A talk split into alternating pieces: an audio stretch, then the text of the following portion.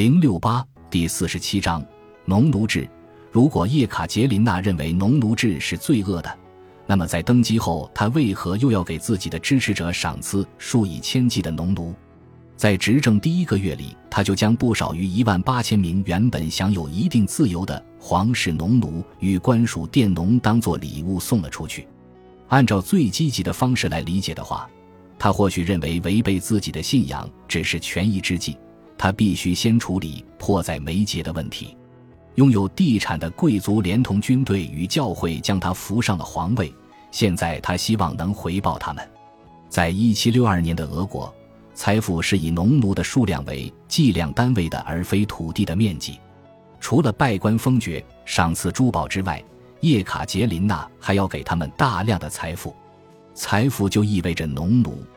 女皇这个新角色让叶卡捷琳娜不得不做出一系列的让步，因此她只能对俄国的农奴制与尊重人权的启蒙思想进行调和。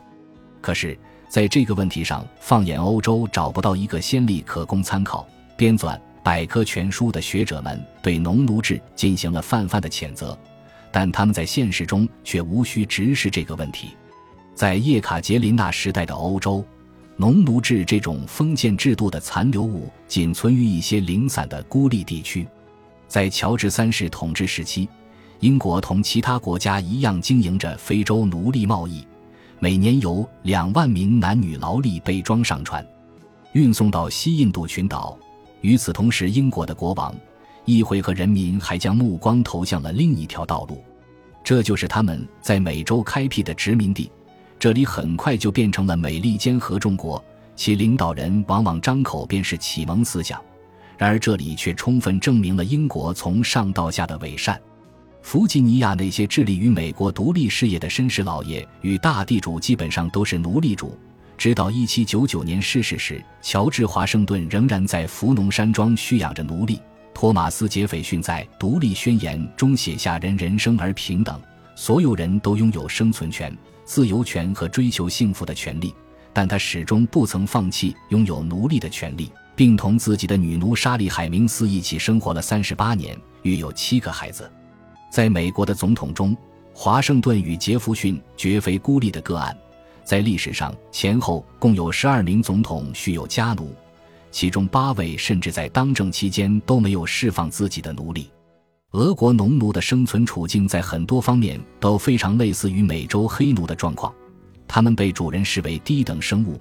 农奴与主人之间的鸿沟被认为是得到了上帝的认可，主人可以像对待牲口一样买卖农奴，肆意处置他们，而且手段常常极其残忍。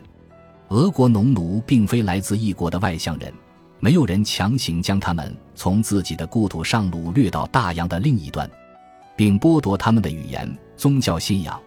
俄国农奴只是一代代缺乏教育的穷人，同自己的主人属于同一种族，流淌着同样的血液，说着同一种语言。但是，如同美洲的奴隶主一样，俄国的农奴主对这些人类财产也具有完全的控制权。未经主人的允许，农奴不能私自结婚。法律中不存在对农奴主体罚农奴的限制。任何不顺从、懒惰、醉酒、偷窃、斗殴以及反抗的行为都有可能招惹来一顿鞭子或者棍棒。贵族唯一不能做的就是将农奴处死。不过，他们可以对农奴处以严厉的惩罚。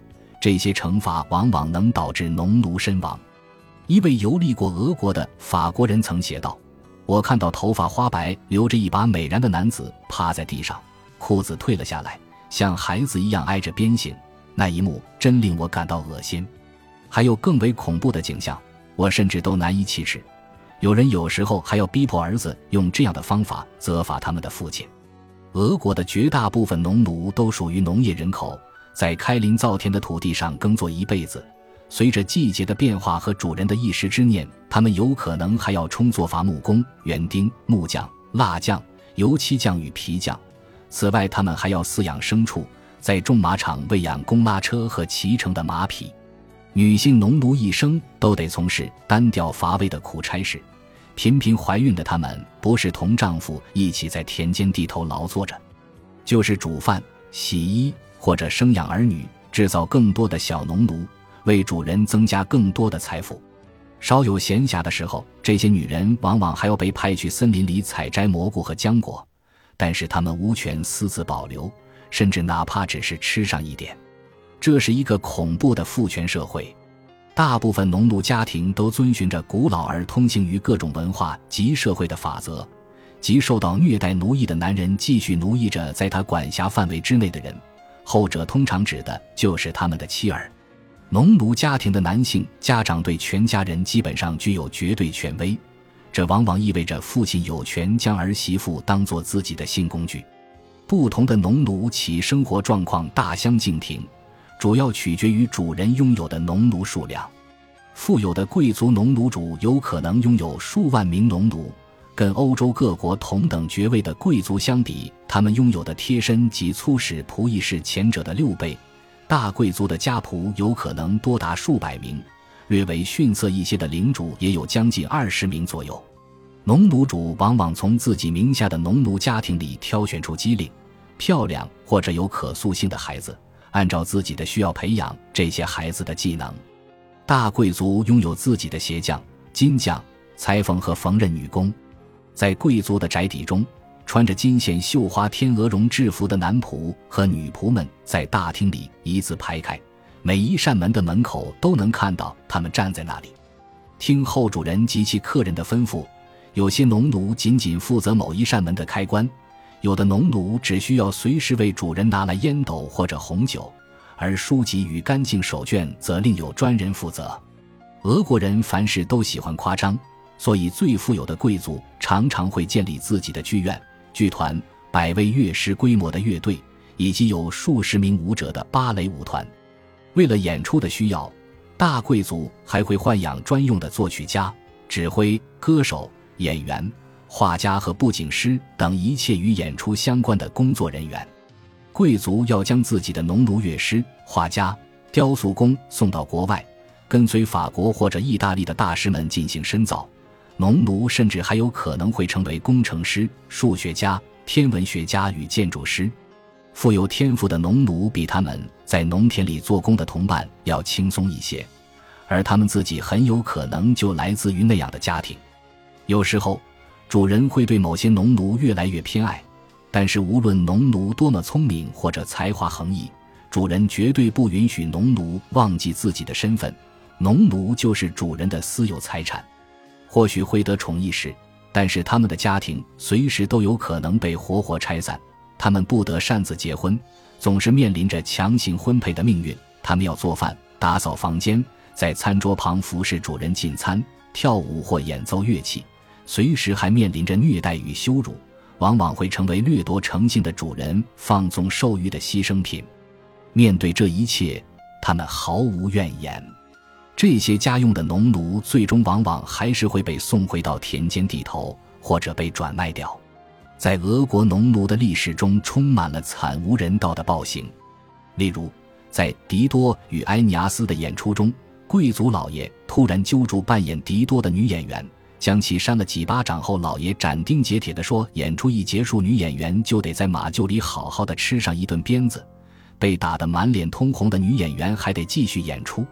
在一位亲王的剧院后台里，一位客人看到一个男人戴着沉重的金属项圈，项圈上还镶着一圈尖刺，哪怕只是轻轻转动一下脖子都会疼得要命。亲王对客人解释说：“我这是在教训他，让他在下一次扮演俄狄浦斯王的时候别这么差劲。我要让他就着腰站上几个钟头，这样一来他的演技肯定就能有所改善了。”还是在这个剧院里。另外一名参观后台的客人看到一个男人的脖子上套着锁链，被固定在一个地方。主人又对这位客人解释说：“这是我的小提琴手，他拉跑掉了，我只能给他点颜色看看。”这位农奴主将演员们无伤大雅的失误一一记下，每逢幕间休息的时候，他就去后台将演员们鞭笞一顿。对年轻男子。女人与儿童的所有权，让农奴主肆无忌惮地尝试着各种疯狂的性幻想。曾经有女演员在主人的逼迫下，先是在晚餐时扮演了女仆，然后在舞台上进行正常演出，随后又被送入男客人的寝室。有人做客时，主人总会为每一位客人都指派一名妙龄女仆，在客人做客期间始终服侍左右。尼古拉尤苏波夫亲王甚至在演出中就跟宾客们开始了荒淫的享受。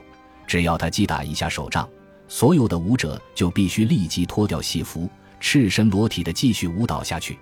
在一幕幕盘剥与暴行衬托下，一个浪漫的童话脱颖而出。但是，他终究还是不可避免的在羞辱、悲哀与死亡中落下了帷幕。舍列梅杰夫家族祖祖辈辈都是俄国最显赫的贵族，他们的先祖曾侍奉过莫斯科的各位皇亲国戚及沙皇的先祖。家族中曾有一位嫁给了伊凡雷帝的儿子，即被父亲杖毙的那位伊凡。彼得大帝在位时的陆军元帅鲍里斯也出身于这个家族，他曾在1709年对瑞典的战争中取得过历史性的波尔塔瓦大捷。截至18世纪中叶。这个家族一直是俄国最富有的贵族，在全国各地拥有总共两百多万亩的地产，其中一些甚至包括数十个村落，每个村落都达到了一百多户家庭的规模。舍列梅杰夫家族用着英国进口的马鞍、桌球台和猎犬，吃着从德意志威斯特伐利亚地区生产的火腿，还从巴黎购置衣服、香脂、烟草和剃刀。叶卡捷琳娜在位期间，该家族基本上是在尼古拉·舍列梅杰夫伯爵的统治下。伯爵总共拥有二十一万名农奴，这个数字甚至超过了圣彼得堡的总人口数。舍列梅杰夫家族最富丽堂皇的别墅，莫过于莫斯科克里姆林宫以东五英里外的库斯科沃庄园。在这座意大利风格的宫殿里，走廊和典礼室的墙壁上都挂着伦勃朗和凡戴克的画作。在书房里，伏尔泰与本杰明·富兰克林的胸像面对着两万册藏书的书架，其中就有伏尔泰、孟德斯鸠、狄德罗、卢梭、高乃伊、莫里埃与塞万提斯的著作，以及密尔顿、普伯与菲尔丁等人的法语译本。宫殿外，由农奴修造的人工湖里游荡着一艘满帆的战舰和一艘舢板。陆军元帅鲍里斯的孙子。也是其全部财产的继承人尼古拉·舍列梅杰夫自幼便享有很多特权，过着穷奢极欲的生活。他学过俄语、法语和日耳曼语，还学过小提琴与古钢琴、绘画、雕塑、建筑、剑术和马术。幼年时即被叶卡捷琳娜女皇选为皇太子保罗大公的伴童。在尼古拉十九岁那年，舍列梅杰夫家的领地内诞生了一个女农奴。普拉斯科维亚，他的父亲是一个嗜酒如命、目不识丁的铁匠，总是当着孩子们的面对妻子拳脚相加。年满八岁的时候，普拉斯科维亚被送进了舍列梅杰夫家的宅邸中。对于这个决定，他和自己的双亲都无能为力。农奴随时都得交出自己的孩子，无论主人要对他们的孩子做出怎样的安排。普拉斯科维亚学会了读书写字。在九岁那年遇到了尼古拉，后者当时已经年满二十六岁，尚未婚配的尼古拉喜欢女人，在他看来，最迷人或者只是更为容易得手、更容易驾驭的就是自己的农奴。一七八零年代中期，三十五岁的他与十七岁的普拉斯科维亚相恋了。除了尼古拉是普拉斯科维亚的主人这个因素外，能让他俩日益亲密起来的还有两个人对音乐同样的热爱。普拉斯科维亚在唱歌方面表现出罕见的才华，尼古拉憧憬着创建全俄国最杰出的歌剧团。在舍列梅杰夫家的新剧院里，尚未成年的普拉斯科维亚第一次登上了舞台，随即便声名鹊起。他生有一双黝黑生动的眼睛，一头红褐色的秀发，肤色白皙，身材苗条，甚至显得十分娇弱。普拉斯科维亚的艺名是珍珠。他的传记作家称，他那副高亢的嗓子是绚烂美丽的奇迹，音域惊人的宽广，感情饱满，打动人心，音准精确，声音清澈。在1784至1788年间，尼古拉排演了包括大歌剧、喜歌剧、喜剧和芭蕾舞剧等四十多部戏剧。俄国贵族成群结队地赶来一睹普拉斯科维亚的风采。一七八七年，叶卡捷琳娜女皇结束在克里米亚的巡游后，来到库斯科沃庄园。对音乐毫无鉴赏能力的她，也被普拉斯科维亚的歌喉深深地打动了。他说：“这是自己有生以来见过的最杰出的表演。”演出结束后，叶卡捷琳娜要求召见普拉斯科维亚，后者被带到他的面前，他跟这位歌手聊了几句，后来又派人送来了一枚价值三百五十卢布的钻石戒指。君主赏赐农奴，这还是史无前例的事情。到了一七九六年，普拉斯科维亚饱受头疼、晕厥、咳嗽和胸闷等疾病的折磨，他只能告别舞台了。当年四月二十五日，他举行了告别演出。这一年，他年仅二十八岁。尼古拉关闭了自己的剧院，并于一七九八年结束了普拉斯科维亚的农奴身份。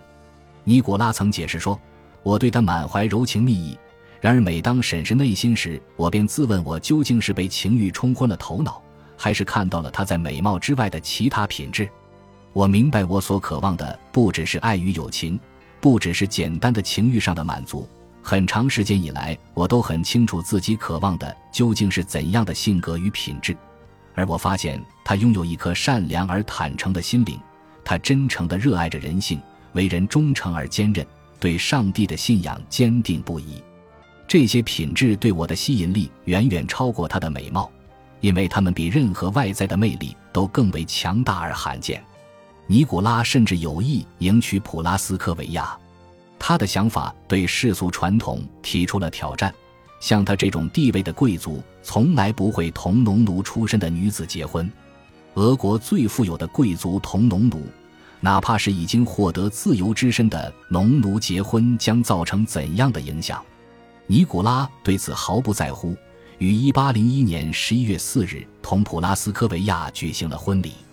1803年2月3日，34岁的普拉斯科维亚产下一子迪米特里，这个孩子成了普拉斯科维亚留下的唯一后人。在其诞生三个星期后，即2月23日，普拉斯科维亚便离开了人世，在圣彼得堡。仍旧对这门婚事愤愤不平的权贵们拒绝参加普拉斯科维亚的葬礼，尼古拉本人也没有到场。伤心欲绝的他在卧床六年后也撒手人寰了，享年五十七岁。